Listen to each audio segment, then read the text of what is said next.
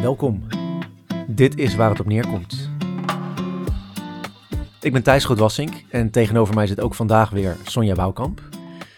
Met een verschil van ruim 40 jaar aan ervaring tussen ons in, vertalen wij ook deze maand weer inzichten uit de therapie naar het dagelijks leven. En dit keer de complexiteit van nieuw samengestelde gezinnen. We hebben het over hoe de boze stiefmoeder werd verdrongen door de lieve bonusouder en hoe daardoor weer een nieuwe set problemen ontstond.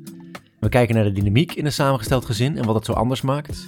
En ook waar je die dynamiek nog meer tegenkomt. Want die is niet alleen voortbestemd voor nieuw samengestelde gezinnen, die kom je op meer plekken tegen.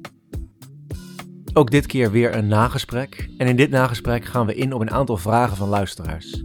Zo pluist Sonja razendsnel het verschil uit tussen verlangen, hoop, verwachting en illusie.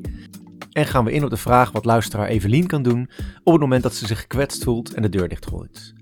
Een mooie aflevering met als klap op de vuurpijl een ruzie over geweldloze communicatie. Dit nagesprek kun je vinden op waarhetopneerkomt.nu. En dat is ook de plek waar je ons kunt steunen door een vriend van de show te worden. Dat kost je dan 2,50 per maand, maar daar heb je dan ook wel wat voor. Niet alleen maak je ons blij, je krijgt er ook elke maand een extra aflevering voor.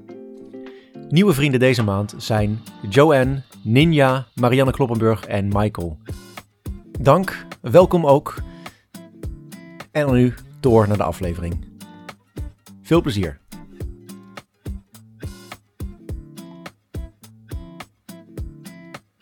Goedemorgen Sonja. Goedemorgen Thijs. Ja, zitten we weer in Ja. Deventer in de Ja, praktijk deze mooi. keer. Leuk dat je er bent. Leuk dat je er bent. Oh, ja. ik ja, verstond even niet wat je zei. Ja, fijn dat je het leuk vindt dat ik me veronderstel dat je denkt van daar heb je er weer. Ja, ja. Laten we dit even snel afronden en dan hup de deur weer ja, de uit. deur eruit. Ja. Ja.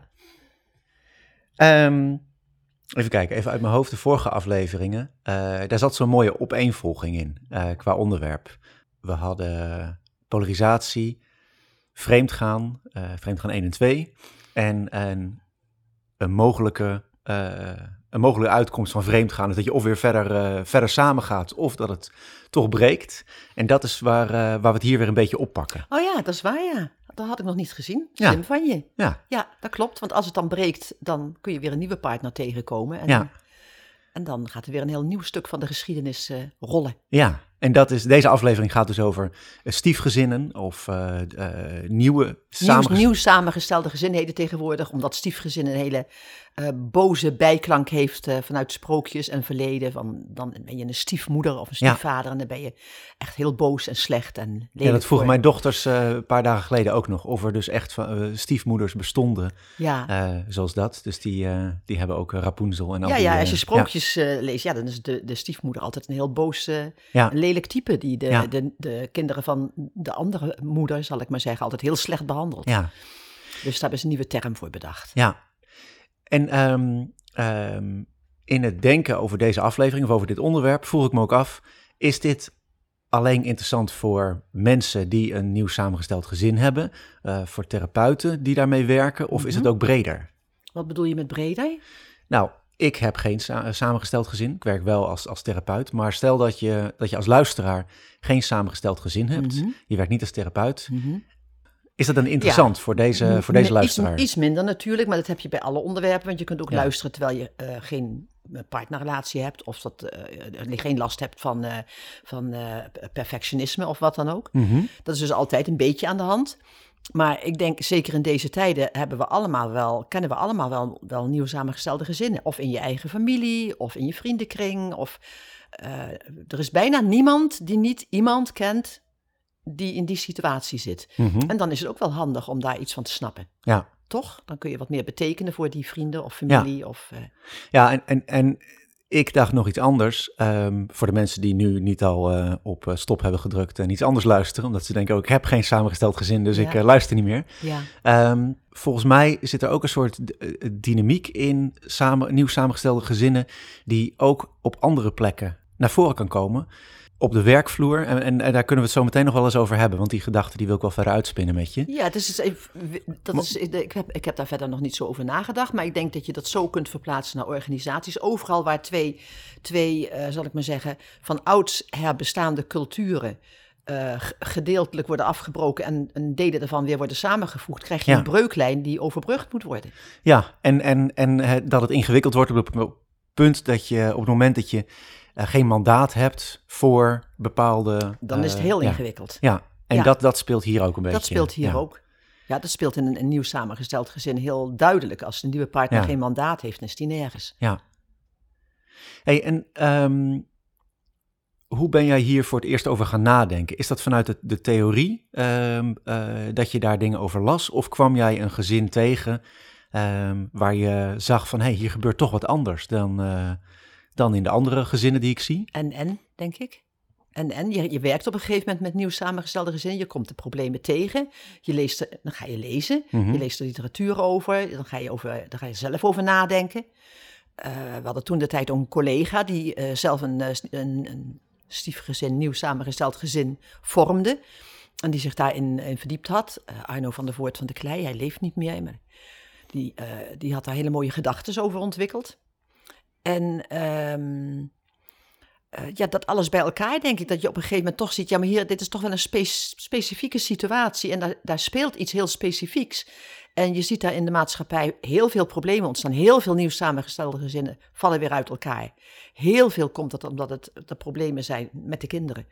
Eh, dat is ook pijnlijk en verdrietig weer. Want je wilt, je- zo begin je niet. Je begint met, met, met frisse moed, een nieuwe start. En dan wil je dat eigenlijk volhouden. En als je eh, niet weet wat de specifieke dingen zijn die spelen in een nieuw samengesteld gezin. En als de hulpverlening dat eigenlijk ook niet weet.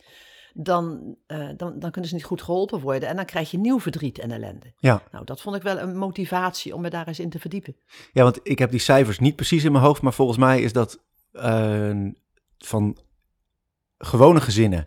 Daar, daar gaat ongeveer een derde scheiden, zoiets. Ehm, eh, en nieuw, nieuw samengestelde gezinnen twee derde, Minstens, zoiets. eh. minstens ja, ja. ja. dat ze weer dat het niet redt. En heel vaak zijn het dus toch eh, problemen, moeilijkheden, gedoe rond de kinderen. Ja. Want die kinderen kiezen je natuurlijk helemaal niet voor. En dat laten ze weten. ja, ja, ja.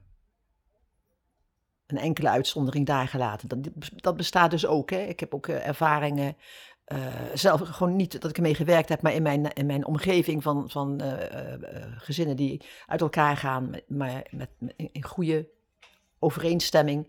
En alle twee een nieuwe partner. En die gaan juist bij elkaar in de buurt wonen. En die gaan zelfs met elkaar op vakantie. En die kinderen die, die stappen heel gemakkelijk over en weer, want er is geen spanning. Die, hebben, die komen niet in een loyali- loyaliteitsconflict. Die hebben ineens een, een beetje een raar gezin. Ja. Heel groot. Je, je noemt nu het woord loyaliteitsconflict. Dus dat, eh, eh, en, en spanning van de kinderen. Dus dat is eigenlijk een beetje waar het op misloopt in een, Op, in een nieuw vaak, vaak op misloop. Niet alleen Ja. natuurlijk, want je hebt ook eh, een deel Ja. goed van de gewone partnerrelaties Ja. die uit elkaar gaan. Maar er zijn natuurlijk een aantal specifieke kenmerken van, van bijvoorbeeld, wat ik net precies al zei, van er komen eigenlijk bij een nieuw samengesteld gezin komen twee culturen samen. Dat heb je niet als, je hebt je voor een deel als twee partners samenkomen. Hè? Dan hebben we over dat rugzakje wat je hebt en dan al je patronen, wat je vanuit je ouderlijk huis meekrijgt. Ja, dat zijn ook Eh, twee culturen Ook een soort, een soort van cultuur. Dus daar speelt het ook een beetje. Maar bij een nieuw samengesteld gezin is er ook van een nieuwe gezinscultuur ontstaan. Waar zowel de partners als de kinderen in functioneerden en op met elkaar over eens waren dat het zo hoorde. Ja, Nou, dat is gebroken. ja, want ik zit te denken bij, zo'n, eh, bij, bij, bij twee partners, is die cultuur, die is er wel, maar dat is natuurlijk meer intern. Dat is is meer intern, het zit meer op je rug, hè, een rugzakje. Ja, Terwijl als je een nieuw gezin vormt, dan, gaan, dan heb je al twee culturen die samen zijn gekomen, hebben een nieuwe cultuur gevormd. en die is explicieter, omdat je het Die uit moet spreken naar de kinderen. Ja, ja, ja. die leef je samen. Dus dat klopt. Dat is, dat is gewoon expliciet iedere dag aanwezig. Van zo doen we dat samen en zo, zo, nou, zo hoort dat. En dan kunnen kinderen best wel eh, niet, niet eh, blij mee zijn en zich tegen verzetten, maar, maar ook vinden ze dat het zo hoort. En, en juist als het, eh, ze het kwijtdreigen te raken, dan gaan ze het helemaal verstaan. Nou, wat je dan krijgt is, je breekt eigenlijk zo'n gezin in tweeën. En een ander gezin is ook in tweeën gebroken. En twee van die helften komen bij elkaar. Die passen natuurlijk niet op elkaar. Stel je maar eens een kopje voor wat breekt en een ander kopje voor wat breekt. Die kun je niet zomaar de verschillende helften aan elkaar plakken. Dan zie je een breuklijn, die blijf je zien. En dat is in elk nieuw samengesteld gezin aan de hand. En dat, ze zijn gewoon anders, die culturen zijn anders. En anders zijn is natuurlijk in elke relatie, en zeker in een partnerrelatie, eh, een lastig ding. Maar hier is het een heel duidelijk, ook cultureel, gezinscultureel gegeven. En dat wordt vaak als een probleem gezien. Zo kun je het ook bekijken, wordt als een probleem gezien, wordt hard aan gewerkt in de hulpverlening om die breuklijn te, te verwijderen. En dat is in mijn ogen heel dom. Volgens, volgens mij moet je dat gewoon als een feit erkennen. Hier zijn twee verschillende culturen die bij elkaar komen en dat is een moeilijke situatie. Het is gewoon lastig. En is dat ook, want ik zit aan te denken, dat is ook lastiger omdat ehm, twee partners die komen, uh, die in de problemen komen, die komen misschien in therapie. En dan hopelijk met allebei het idee, ik wil kijken wat ik zelf kan veranderen, met mezelf bewustzijn, mm om te kijken wat ze zelf kunnen veranderen.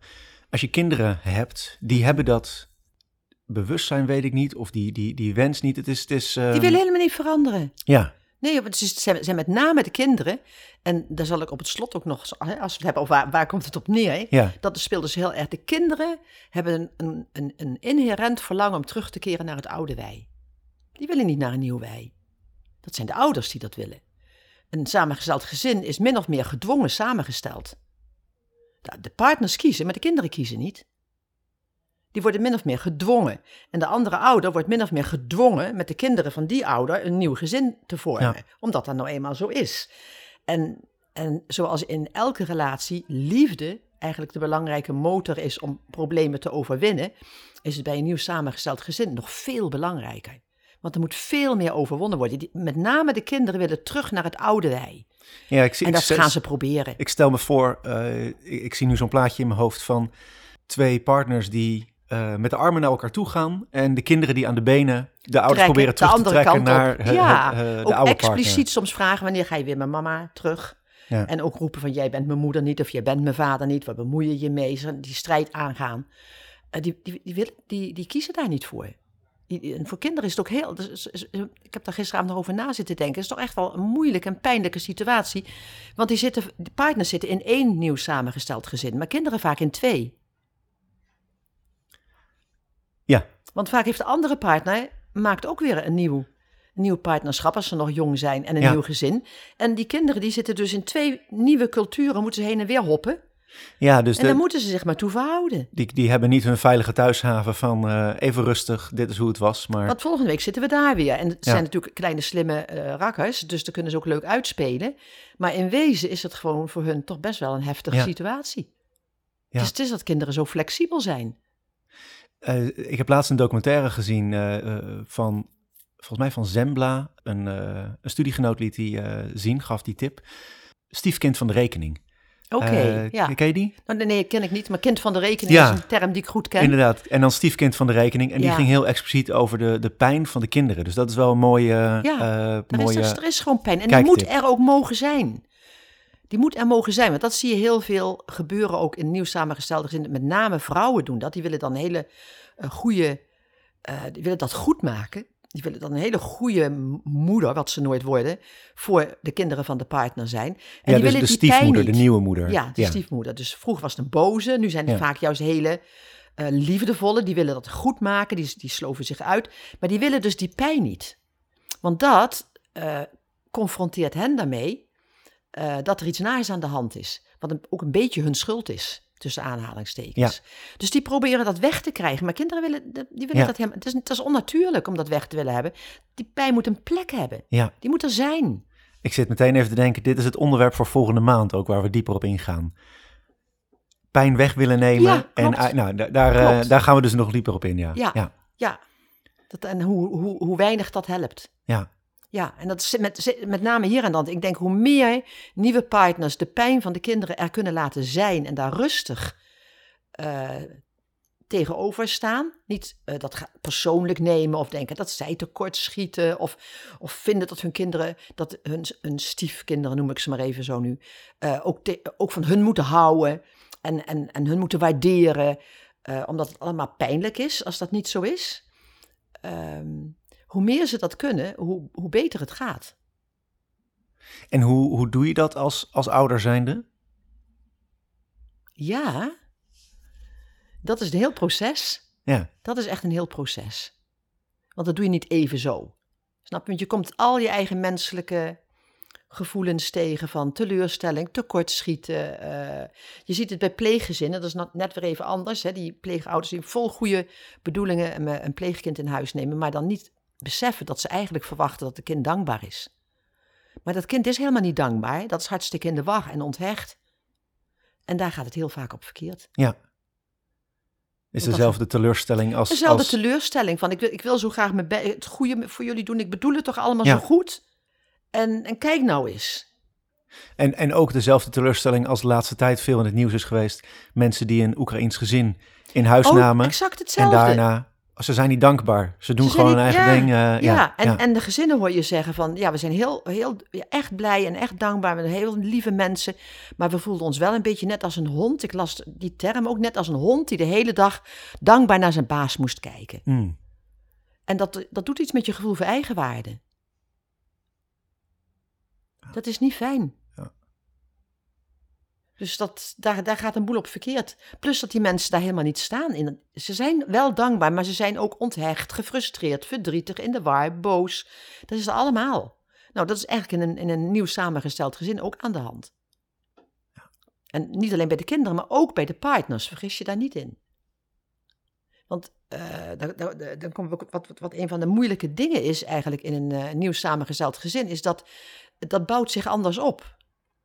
Hoe bedoel je? Nou, een normaal, een normaal gezin, hè, wat ik ook altijd zeg, dat, dat rust als een huis op de basis van het partnerschap.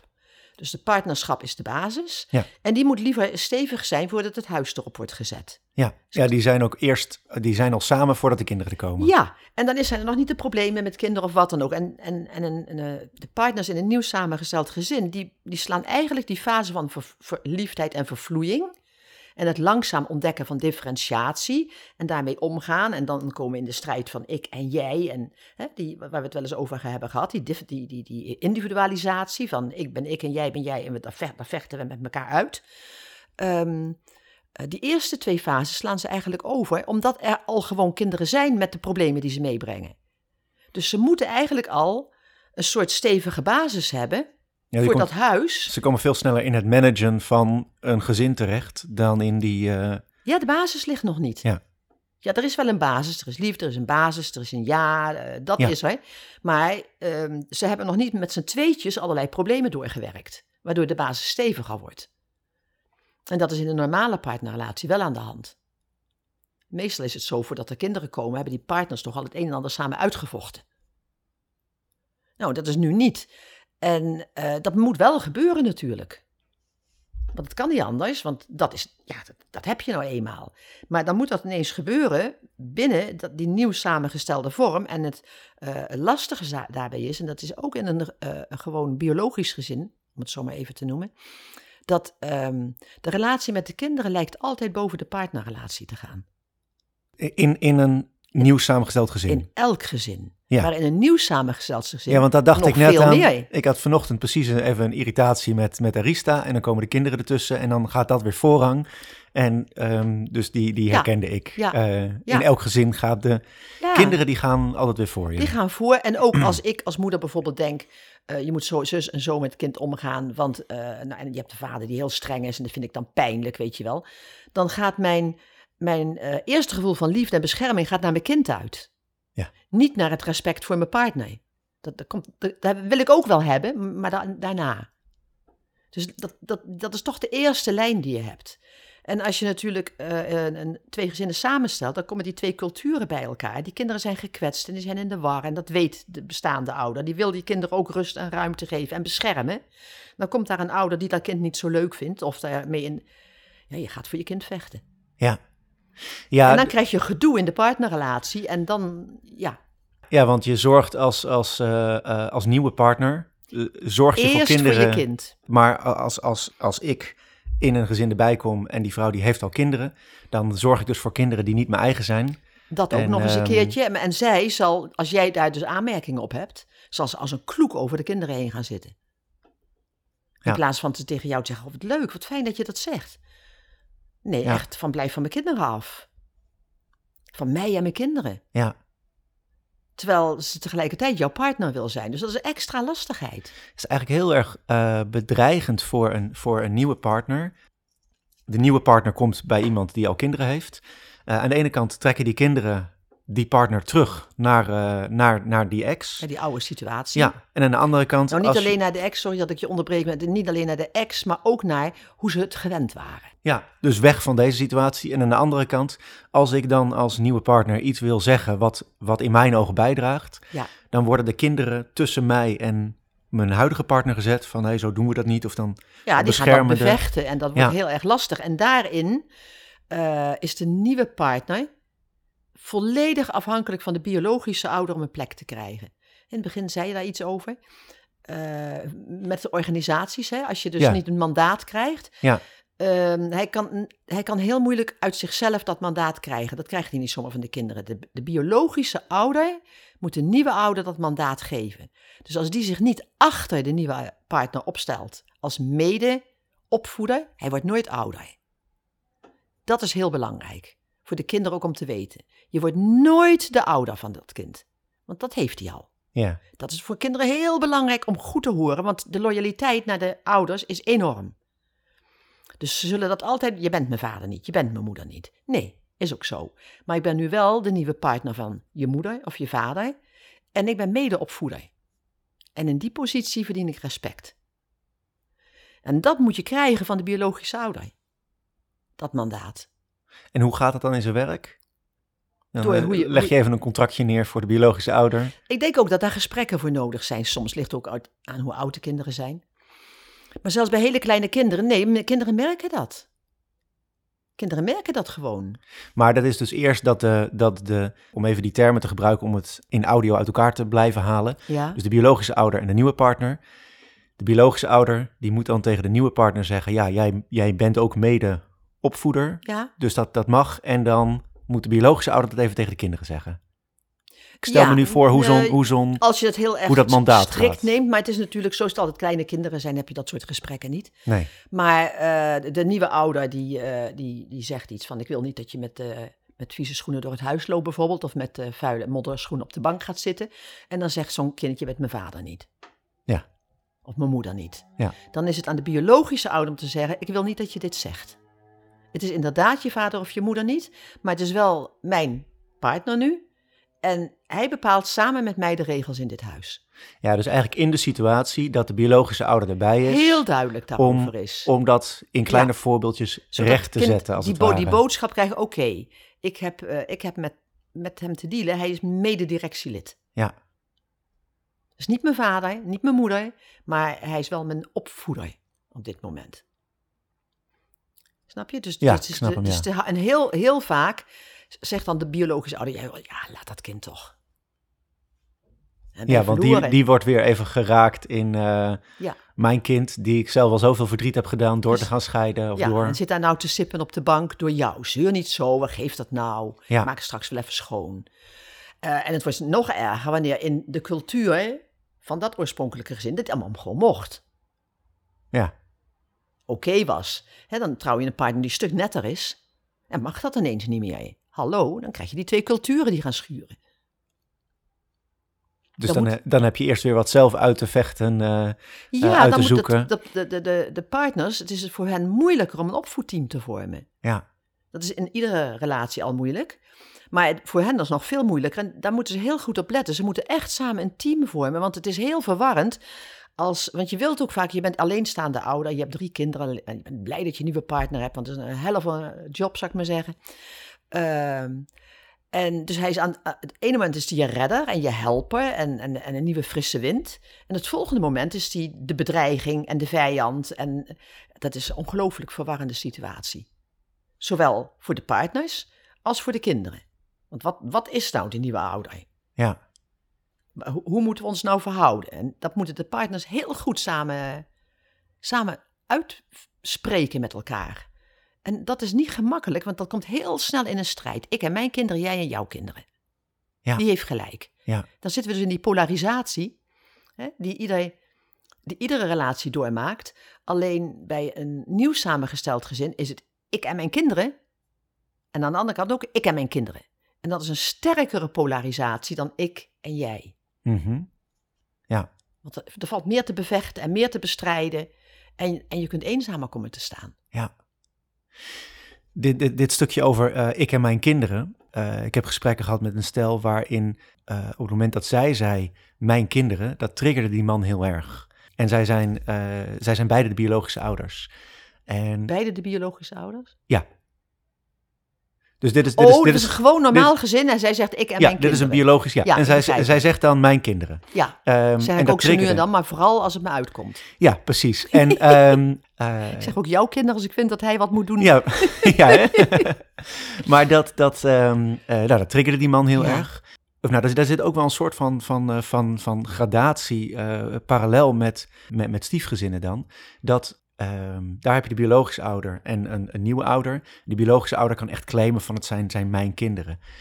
Maar tussen eh, twee biologische ouders heeft de vrouw al negen maanden dat kind in de buik gehad. En dan voelt die vader Ja, altijd van, oh, ik moet harder werken om die band te maken. is ook zo. Ehm, ja. Dus daar zit, zit eh, Ja. eh, gradueel zit daar ook eenzelfde soort. ja, en je hebt soms in relaties dat, dat, dat, dat met name vrouwen, ik denk dat mannen het minder snel doen, eh, die positie innemen. En het is natuurlijk pijn. Dit Welke is een positie pijn- innemen? De Het positie van mijn het. kinderen. Ja, Kom niet aan mij en mijn kind. Ja.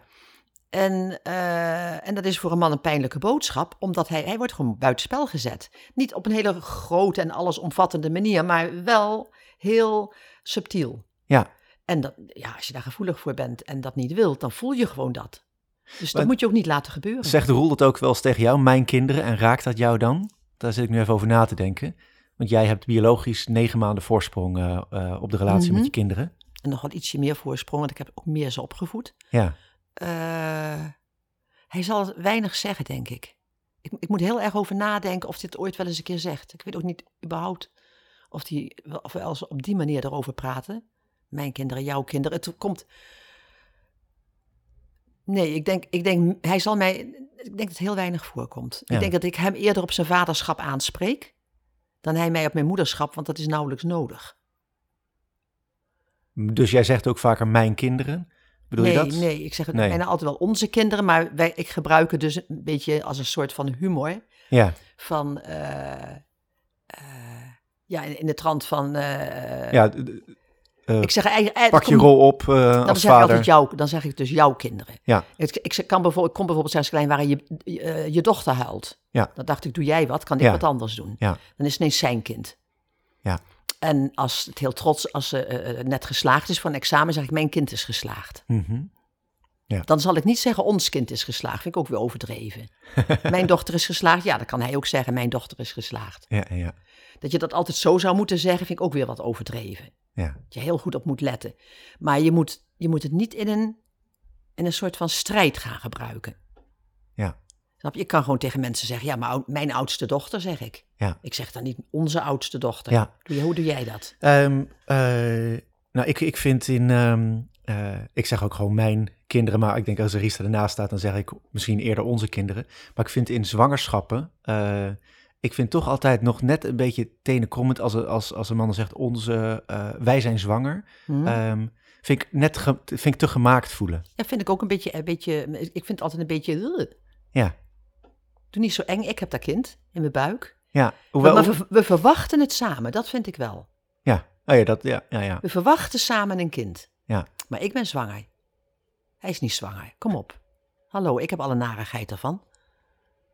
Alle narigheid voor de man die komt pas later, als het kind er is. Ja, nou, mijn vrouw moet wel. eh, een Oh nee, kind- dat is niet waar, want ik, ik moest heel veel koken toen Rista Ja, maar dat is wel een ander verhaal. eh, ja, ja, ja, oké. terug, naar, eh, terug naar stiefgezinnen. Ja. Waar waren we eigenlijk? Eens even kijken. Het probleem, waar je, waar- waar- om, om aan te sluiten waar we eigenlijk nu even een zijweggetje insloegen, is dat het probleem waar elke ouder mee worstelt, maar in een nieuw samengesteld gezin veel heftiger, is dat je wilt een goede relatie met je partner en je wilt een goede relatie met je kinderen. Je wilt het goed doen in de ogen van je partner en je wilt het goed doen in de ogen van je kinderen. Nou, dat is altijd een lastig dilemma waar je, waar je in zit, maar dat is in een biologische gezin, met hem, met biologische ouders, toch een stuk minder lastig. En dat heeft te maken met die verschillende culturen en dat je niet samen een geschiedenis hebt nog. Dat is ook een ding. Hè? Je hebt nog geen geschiedenis samen. Die moet zich nog vormen. Als die geschiedenis zich samen vormt, zie je ook dat het minder heftig wordt. Want dan heb je een nieuwe cultuur samen. Je bedoelt als, eh, al- als ze al een tijdje bezig Ja. zijn, dan, dan is het en als überhaupt sterker. goed gaat, Ja. dan, dan wordt het Ja, rustig. Hè? Dan, wordt, Dan heb je ervaringen om Dan heb je vertrouwen. ervaring. Dan is er een soort van nieuw wij aan het ontstaan. En dan heb je daar een wij en daar een wij en hier een wij. En eh, dan wordt het gewoon anders. Maar die geschiedenis is er nog niet als ze beginnen. Dus je hebt niks om op terug te vallen. En dan is het ook voor de partners echt lastig. Die zitten echt in een soort van dilemma. Want als ze het goed doen voor de kinderen, hebben ze het gevoel dat ze tekortschieten voor hun partner. Komen ze op voor hun partner, dan hebben ze het gevoel dat ze hun kinderen in de steek laten. Ja, en dit is dan van de biologische ouder van de kinderen. Dat is met name, en ja, en, en, en de niet-biologische ouder, die heeft het gevoel dat hij in de steek gelaten wordt. Als dat niet voor hem wordt opgekomen. Dan, ja, je, je, trekt altijd, je, je gaat altijd eh, voor je kinderen. Ja, dus ergens klopt het ook wel wat die biologische ouder voelt. Zo eh, doet het tekort in... eh, Ja. Hij schiet tekort, hij of zij schiet tekort in de ogen van de kinderen Ja. of de maar- partner. ja, dat, dat, dat, en dat, voelen de kinderen gegeven. precies ook zo. Ja, zo, zo wordt het ervaren. ja. En dat is dus een hele lastige situatie. En- En dat moet je dus kunnen dragen. Snap je? Je kunt niet, hetzelfde als ik zeg, je wil die niet ontkennen dat die breuklijn er is. Je kunt niet ontkennen dat dit probleem er is. Ja. En heel veel zie ik in de hulpverlening dat ze naar oplossingen gaan hoe dat beter kan gaan. Terwijl ik denk, laat die mensen eerst maar eens gewoon stilstaan bij hoe lastig dit is en hoe moeilijk dit is. En, en geef daar maar eens erkenning voor. ja, dus eigenlijk gewoon even iemand, de- de- een- zo'n gezin meenemen in Dit is aan de erkennen hand. in van dit is super complex. Dit is En, super. nou ja, ehm, het is niet eens zo complex, maar wel pijnlijk, moeilijk, lastig. Eh, en dit is de situatie, dit is een feit. Kunnen we niet veranderen. Je moet daar starten, Ja, met de schoenen die je hebt. ja. En dan, oké, dit kunnen we niet veranderen. En, en, en wat kan er dan wel gebeuren? Je stapt in de schoenen die er zijn en je hebt respect voor de situatie zoals die is. En, en dan moet je verder zo open mogelijk zijn.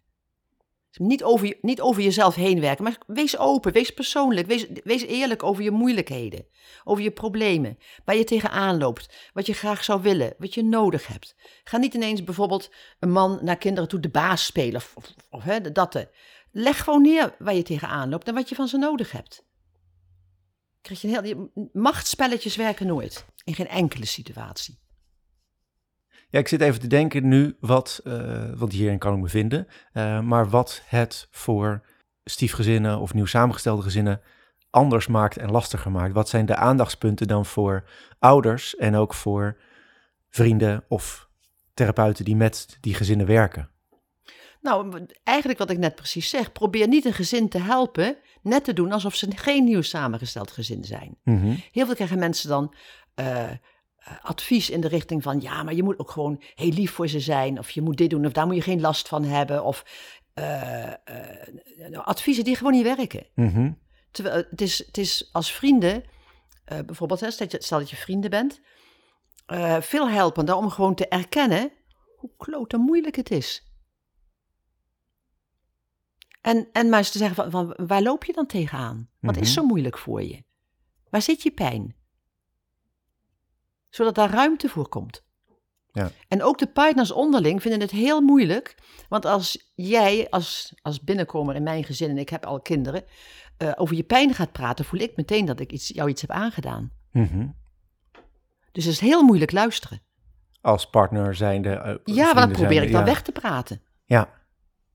Ja, dus dat is, dat is de. ehm, eh, dit is wel een algemene les haast, maar ehm, bij samengestelde zinnen nog meer. De- maar, Eh, er zit een hoop pijn en die moet eigenlijk ook die besproken moet worden. er mogen zijn. Ja, die- Laat het er zijn. Ja, Dat is de enige manier om het een, er een weg in te vinden.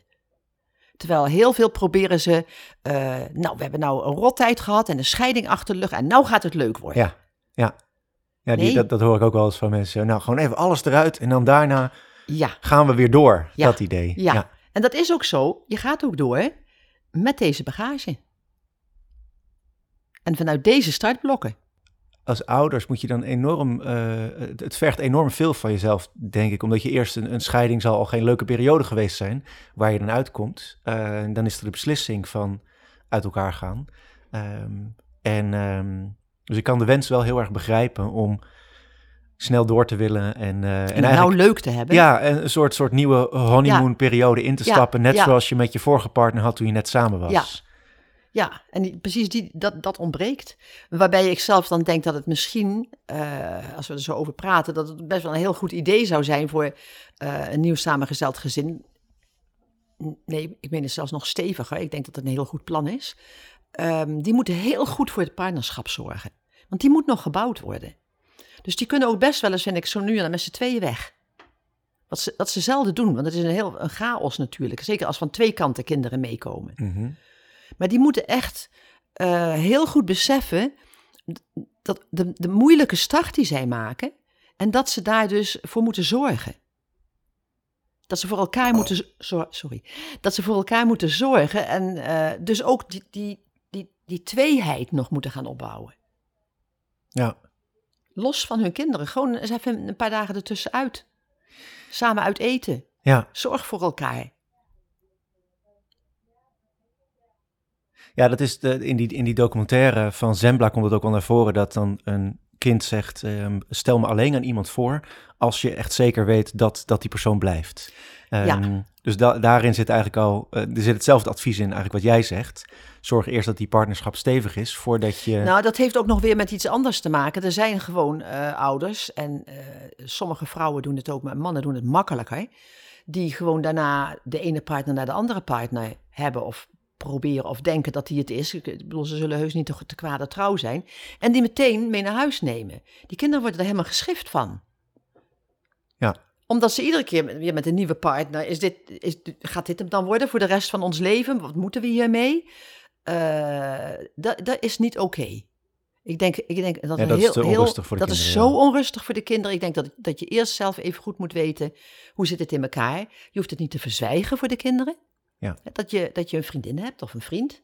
Maar uh, dat is nog jouw privéleven. Mm -hmm. Pas als je denkt, dit gaat blijvend worden, dan wordt het tijd aan je kinderen voor te stellen. En mee te nemen en te zeggen, nou, hier ben ik heel blij mee en heel gelukkig mee. En ik denk dat hier toekomst in zit, dus ik wil graag dat jullie er ook kennis mee maken. En daar moet je ook weer niet te bang voor zijn. Ik kom ook ouders tegen die hun kinderen daar enorm in beschermen. Op wat voor manier? Nou, heel lang de partnerrelaties buiten beeld laten, waardoor ze hun, hun nieuwe partner ook heel veel pijn doen. Want die krijgt geen echte plaats in, in het leven van de ander. Klinkt ook wel eigenlijk als een. Uh, uh, ik vind het ook wel begrijpelijk, want de complexiteit die we net benoemen, je doet of je kinderen of je partner tekort, dat uh, kan me ook wel voorstellen dat je dan op een gegeven moment zegt, nou, ik ga dat heel voorzichtig aanpakken. Zorgvuldig, denk ik. Mm -hmm. Voorzichtig moet je altijd mee uitkijken, want ja. dan, dan, dan is ook Maar nu in het manier. voorbeeld van jou, wat jij net Ja. geeft, dat is eigenlijk, dat, daar, daarvan zeg je dat is te voorzichtig. Dat is te voorzichtig. Ja. Dat is te voorzichtig en er zit één groot nadeel in. Op de een of andere manier uh, maak je je kinderen beslissend voor wat er gebeurt in jouw leven. En dat is een foute plek. Kinderen horen niet te bepalen wat er gebeurt in jouw leven. Mm -hmm. Dat doe jij. Dus die kinderen komen dan op een soort ouderplek en dat is Ja. niet goed. Ja, en dit is een lastige, lastige afstemming uh, uh, voor, voor ouders natuurlijk. Want aan de ene kant wil je je kind meenemen, maar je wil ook niet je kind compleet overrulen. En omdat Nee, het zulke grote nee. beslissingen zijn die zo ingrijpend zijn, Ja, dus dat is zoeken. is dat een behoorlijke zoektocht. Ja. En ook binnen, als de relatie al, zal maar zeggen, uh, gaande is en er al een nieuw samengesteld gezin is, uh, ook dan, als de kinderen dus, zal maar zeggen, uh, in opstand komen en, en, en gedoe maken naar de, de nieuwe partner, ook dan is het niet oké als, als de kinderen gaan beslissen over uh, hoe jij je partnerschap wenst vorm te geven. Dus als de moeder, de, de, de, de, vrouw, ga ik maar even vanuit, dan helemaal achter haar kinderen gaat staan, dan, omdat ze haar kinderen dat allemaal wil besparen en wil beschermen, dan bepalen de kinderen hoe de relatie van hun moeder eruit ziet. Is niet goed. Mm. Ja. Dat is, niet, dat is geen, niet, geen gezonde positie voor kinderen. Ja. Dit is een ander voorbeeldje dat nu naar boven komt. Iets wat ik laatst hoorde in een, in een training. Wat ik een hele mooie, mooi voorbeeld vond van hoe, hoe subtiel de triggers eigenlijk zijn binnen een samengesteld gezin. Als de kinderen van de man in het huis waren, gedroeg die man zich in één keer anders. Dus dan hadden de man en de vrouw, de partners hadden andere ruzies in één keer. Dat is, dat is vrij subtiel, maar één kind is in huis en dan in één keer gedragen zich anders. Dat is nog niet eens zo subtiel. Die hebben, zijn nog geen team. Uh, om, dit, om dit voorbeeld af te maken, het stuk uh, wat, ik daar, wat ik daar mooi aan vond om te zien was dat de dynamiek die daar dus ontstond was, er komt een ander kind en die vrouw voelt, die wil haar beste beentje voorzetten omdat ze geaccepteerd wil worden. Dus zij gaat heel erg veel geven aan het kind. En daardoor voelt die, voelt die vader, Ja. die voelt dan, dan moet ik de andere kant gaan vertegenwoordigen, dus ga ik in één keer veel strenger worden. Ehm, je bent heel erg zoekend aan het kijken. Dus, Ja, maar ik zat me af te vragen, want hij gaat zich anders gedragen. Omdat, hij, omdat die moeder te veel haar best doet, gaat hij strenger worden naar zijn eigen kind. Eh, ja, en, en, en misschien ook naar, de, naar, de hele, naar, naar alle kinderen daar zijn. Maar dat in Mhm. één keer, eh, dat herken ik ook wel als bij, bij, bij mijn gezin. Als, als Arista op een gegeven moment heel toegeeflijk is, Dan ga je dat dan op een gegeven moment wat strenger word. compenseren. Nou, precies. Ja. Dus dat compenseergedrag ontstaat daar dan. Maar ehm, in een samengesteld gezin waar kinderen de ene week er wel zijn, de andere week niet, dan heb je dus zo'n continue wisseling van, hé, hey, nu gebeurt, nu, eh, nu gaat die vader zich strenger gedragen en nu niet. En nu weer wel eh, inge- eh, ingewikkeld. dat, ja, dat denk ik eigenlijk niet. Dat zie Nee? ik niet zo voor me. Dat, dat- want hij zal altijd, als die moeder steeds zo zou haar best doen, doet, doet hij dat toch in elke situatie? Zodra de kinderen in de buurt zijn. Ja, maar het verschil is dat, dat eh, als, de, als, eh, als de, de biologische kinderen van de vader er wel zijn, dan gaat de moeder dat dat pleasen doen. Als de kinderen van de man weg zijn en haar kinderen er zijn, dan gaat ze. Dan, gewoon. Ja, dan doet ze. Dan, ja, want dan heeft ze. Dat zijn haar biologische kinderen. Ja, ja. Nou ja, de- deze ouders moeten hierover praten dus. Dat is, eh, dat is die teamvorming Ja. die er ontstaat. En- Maar ik geef, dit, ik geef dit voorbeeld vooral omdat ik het, eh, omdat ik het zo'n mooi voorbeeld vind in hoe ehm, die de complexiteit nog even weergeeft van kinderen die komen en gaan, ook in zo'n gezin. Dat het telkens een andere samenstelling is die weer iets anders doet met de ouders. ja, en ja. dat is, nog iets, dat is nog iets anders dan. In een biologisch gezin is dat vrij constant aanwezig, Ja, bedoel daar is het constant aanwezig, kun- continu. Ja. Ja, dan, dan weet je meer wat je hebt. Ja. Maar nu worden er nieuwe ingrediënten Ja. toegevoegd en Ja, en voor je het en- weet praat je in de term van altijd als jouw kinderen zijn dan. Precies, ja. ja. En dan, dan ben je in strijd. Want ik denk dat je ook gewoon een van de belangrijke dingen is om het goed te houden, is wees vooral zorgvuldig en respectvol in je feedback op de kinderen van de ander en de opvoedstijl van de ander.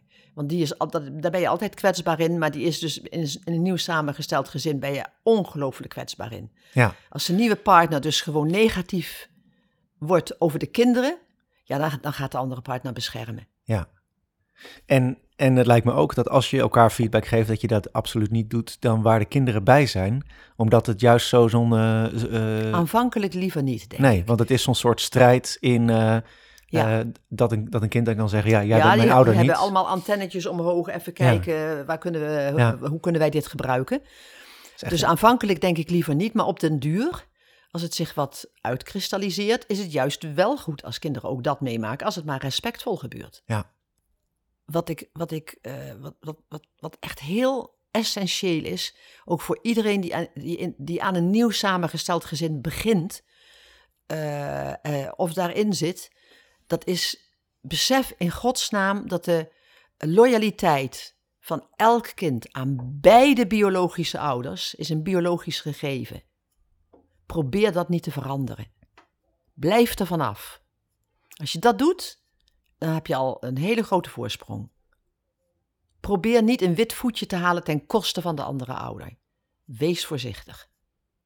Ja, en dan dus vooral het het, witte voetje eh, halen ten koste van de andere, andere ouder. Zal waarschijnlijk dan vooral de ouder zijn eh, waar Die je... weg is. Ja, die weg is. Ja, ja, Ja. En want er is natuurlijk ook veel, de partner, eh er is veel verdriet bij een scheiding. Dus als, als, als stel dat wij, hè, wij hebben een nieuw samengesteld gezin, jij hebt veel verdriet. Jij hebt me verteld over hoe moeilijk en ellendig en naar jouw vrouw is, en waarom je bij de weg bent enzovoort. Ja. Dus dan is weet voor ik jou dat- om... eh, ja. Weet ik dat, ja, en dan is het voor mij heel verleidelijk om die kinderen die dus leuk en fijn en blij met hun moeder zijn, om, te- om toch een beetje te laten merken dat dat toch niet zo'n leuk mens is. En, en zelf toch eigenlijk wel leuker te willen zijn. Het is zo verleidelijk. Ja. Blij- doe het niet. Doe het niet, blijf daaruit. Een kind, die- je moet niet aan de loyaliteit van kinderen komen naar de eigen ouders. Dat is een biologisch gegeven, dat is geen maatschappelijk gegeven. Daar moet je gewoon afblijven. Want Dat, dat, dat, dat maakt het voor een kind zo moeilijk. Dat zie je ook bij adopties, je ziet het bij, bij pleeggezinnen, je ziet het bij uithuisplaatsingen. Kinderen raken daar vo- volledig onthecht van. In de war. Ja. Dus dat is wel echt een raad die ik heb van als je daaraan begint, wees daar respectvol voor. Besef dat je nooit de biologische, de, de, de ouder kunt vervangen of kunt worden, maar wel een hele goede, fijne mede-opvoeder. Ja. Waar ze heel veel aan kunnen hebben. En dat, dat, dat heb ik ook stiefgezinnen die uiteindelijk goed functioneren. Uh, zie ik ook hele mooie relaties ontstaan tussen de niet-biologische kinderen en de nieuwe ouder. Dat is, dat is, prima. Dat is gewoon waar kinderen ook heel rijk mee zijn. Want die krijgen, daar krijgen ze dan weer net iets anders van dan van de eigen ouder. Ja, dat is misschien ook wel een fijne gedachte dat er, dat er uh, genoeg ruimte is in uh, het leven van de kinderen om nog zo'n belangrijke relatie aan te gaan. Ja. Zonder dat de ja. biologische ouder verstoten hoeft te precies. worden. Precies. En het is ook voor de kinderen, die kunnen veel gemakkelijker uh, zich opnieuw hechten in een, in een nieuw wij. Um, um, wanneer de ex-partners min of meer op goede voet met elkaar zijn. Dus de ruzies tussen de echtpartners, de, de, de vijandigheid en de ruzies tussen de ex-partners, belasten altijd een nieuw samengesteld gezin. Ja. Dus hoe meer ook die als ouders nog met elkaar om kunnen gaan, hoe veiliger het voor de kinderen is. Zodat ze elkaar kunnen zien bij diploma's, kinderen die geboren worden, verjaardagen. Dat is voor kinderen zo prettig dat ze niet de hele tijd, oh mijn vader komt, oh mijn moeder komt, oh die, oh dat kan niet, oh dit. Ja, ja, dat zij daar verantwoordelijkheid daarvoor ja, nemen. die raken uh, heel gespleten. Ja. Maar dat is natuurlijk niet altijd mogelijk. Het is niet nee. altijd mogelijk, maar probeer daarnaar te streven. Ja. Wees, je, wees je er bewust van wat dan het effect op de kinderen is en kun je eruit blijven, blijf eruit.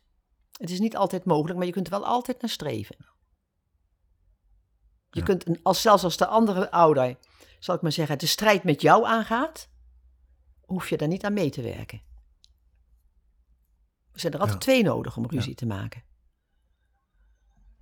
Toch? Zeker. Je zit me zo aan te kijken van, nou ja, daar geloof ik helemaal niks van. Of, uh... Nee hoor, daar geloof ik wel wat van. Uh, uh, het vergt alleen wel wat zelfbeheersing. Omdat? Omdat wanneer ik ruzie ga maken met jou, uh, zeker als ik jou goed ken, dan weet ik jouw pijnpunten te zitten en dan ga ik daarop zitten drukken en dan op een gegeven moment dan. Dus dat heeft met uh, dat heeft. Ja, maar dan is dan je moet je ook goed realiseren, je bent gescheiden. Ja. Je bent gescheiden. Scheid, scheid van elkaar. Ik bedoel niet, heb scheid aan ja, elkaar. nou dat maar... is misschien ook wel een beetje, een beetje fijn. Heb een beetje scheid aan elkaar. Ja, weet je, je gescheiden. Dat, dat kan heel lang nog, dat gevecht, dat, dat moet voorbij zijn. Dat is voorbij, het is verloren. Je moet een ja. nieuwe positie zien te vinden als ouder. Ja, ja neem die en als pijn. mede-ouder. En dat, daar zit pijn bij en daar zit narigheid bij. Heb daar over en weer respect voor. Ja. En, en uh, ja, dat, dat is een gegeven feit. Ja, en, en neem die pijn dus zelf en blijf dat niet uitspreiden over, uh, over anderen. Zeker niet over de kinderen. Ja. En, en besef dat als jij ruzie blijft maken met je ex-partner of hem in een negatief of haar in een negatief daglicht plaatst, dat doe je wat mee naar je kinderen. En je maakt het voor je kinderen moeilijk. En je verandert de werkelijkheid er niet mee. Hey, ik uh, ben benieuwd. Je had, een, uh, je had zo'n aantal punten in gedachten waar je, waar je wat, wat mee wilde. Ja, ik heb de meeste punten vol, vol. Ik zal eventjes netjes in de microfoon praten. Ja, dat is wel fijn voor de luisteraar. ik, uh, ik heb volgens mij de meeste punten gewoon gehad. dat vind ik altijd wel weer leuk om te merken, want we zitten gewoon te praten. En ja. als ik dan daar kijk, denk ik, nou, ik heb eigenlijk ja. alles wel zo'n beetje gehad. En sommige dingen heb ik misschien dat ik een zin ben vergeten. Ja. Nou, dat weet toch eigenlijk niemand, wat nee. die zin was. Nu wel, maar... en waar, het, ik dacht, waar, waar, waar komt het nou eigenlijk op neer? Als je hier naar kijkt, en, en dat is dan wel dat, dat je, dat, ja, dat de, het, het, het, het, het, het accepteren van het verschil van het andere is in iedere relatie moeilijk, maar in een nieuw samengesteld gezin dubbel moeilijk. Dus daar moet heel veel de focus op liggen. Niet de strijd met elkaar aangaan. Niet ik en mijn kinderen en jij en mijn kinderen en mijn cultuur en zo en zo hoort het en zo hoort het. Dat moet even wel gebeuren, hè? Zonder dat kan het ook niet. Natuurlijk is die strijd er even. Mm -hmm. Dat kan niet anders. Maar besef wel dat als je in die strijd blijft hangen, dan komt er geen nieuw wij. Dus op de een of andere, op, op een bepaald moment moeten die culturen ook integreren met elkaar. En moet het iets worden van ik en mijn kinderen en jij en jouw kinderen. En wij zijn anders, maar we willen wel bij elkaar horen. En Ja. dan ga, streef je de integratie na. En dat zal ook, net als in een gewone relatie, een dynamisch proces zijn. Je zult ook weer terugvallen in, in even die strijd, want dan is die er weer. En dan, dat je dan weer beseft, oh nee, maar we willen gewoon een nieuw wij creëren. En dan komt een derde wij eigenlijk. Ja. Normaal in een, eh, in een eerste relatie heb je een, een wij waar dan ik en jij. En dit is een wij met een wij en een wij. Ja. Snap je? Ja. Ja, en af en toe zul je ook nog tussen het ik en eh, ik, ja. Ik, wij en, eh, en, en jullie. ja, dat eh, blijft soms een beetje rommelen.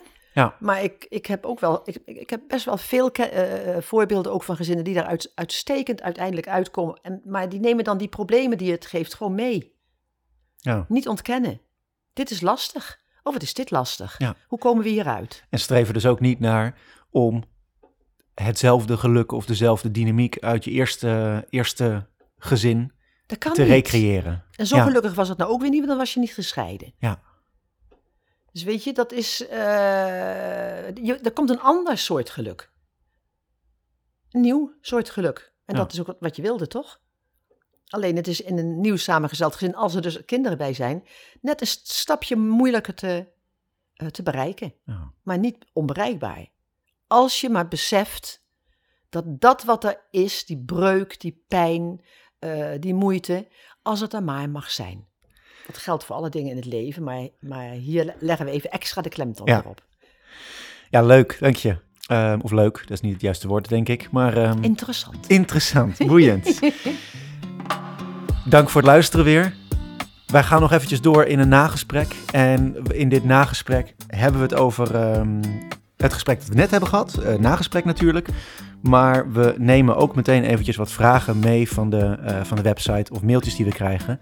Want ik merk dat, eh, dat we inderdaad wel wat vragen en, en berichten krijgen. Maar dat het niet altijd lukt om daar een complete aflevering aan te wijden. Dus die gaan we gewoon een beetje tussendoor doen. En ehm, als je de aflevering voor, eh, voor vrienden wil luisteren, dan eh, moet je dus een vriend van de show zijn. En dat doe je op waar het op voor 2,50 per maand. En als je dat niet wil, dan zijn we er gewoon volgende maand weer met een nieuwe aflevering. En dat keer gaan we het hebben over hoe je een probleem bij iemand anders kan laten. En eh, niet alles wil gaan oplossen voor, voor anderen. Dat volgende maand dus. En als ze volger willen worden?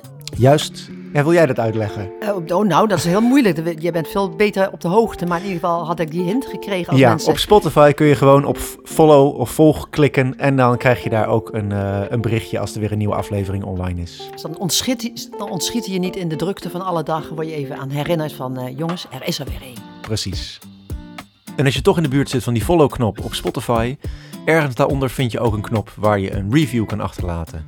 En als je deze podcast nou een aantal sterretjes, liefst zoveel mogelijk wil geven, dat helpt ook weer om deze podcast wat beter vindbaar te maken. Dus daar zijn we je ook erg dankbaar voor als je dat kunt doen.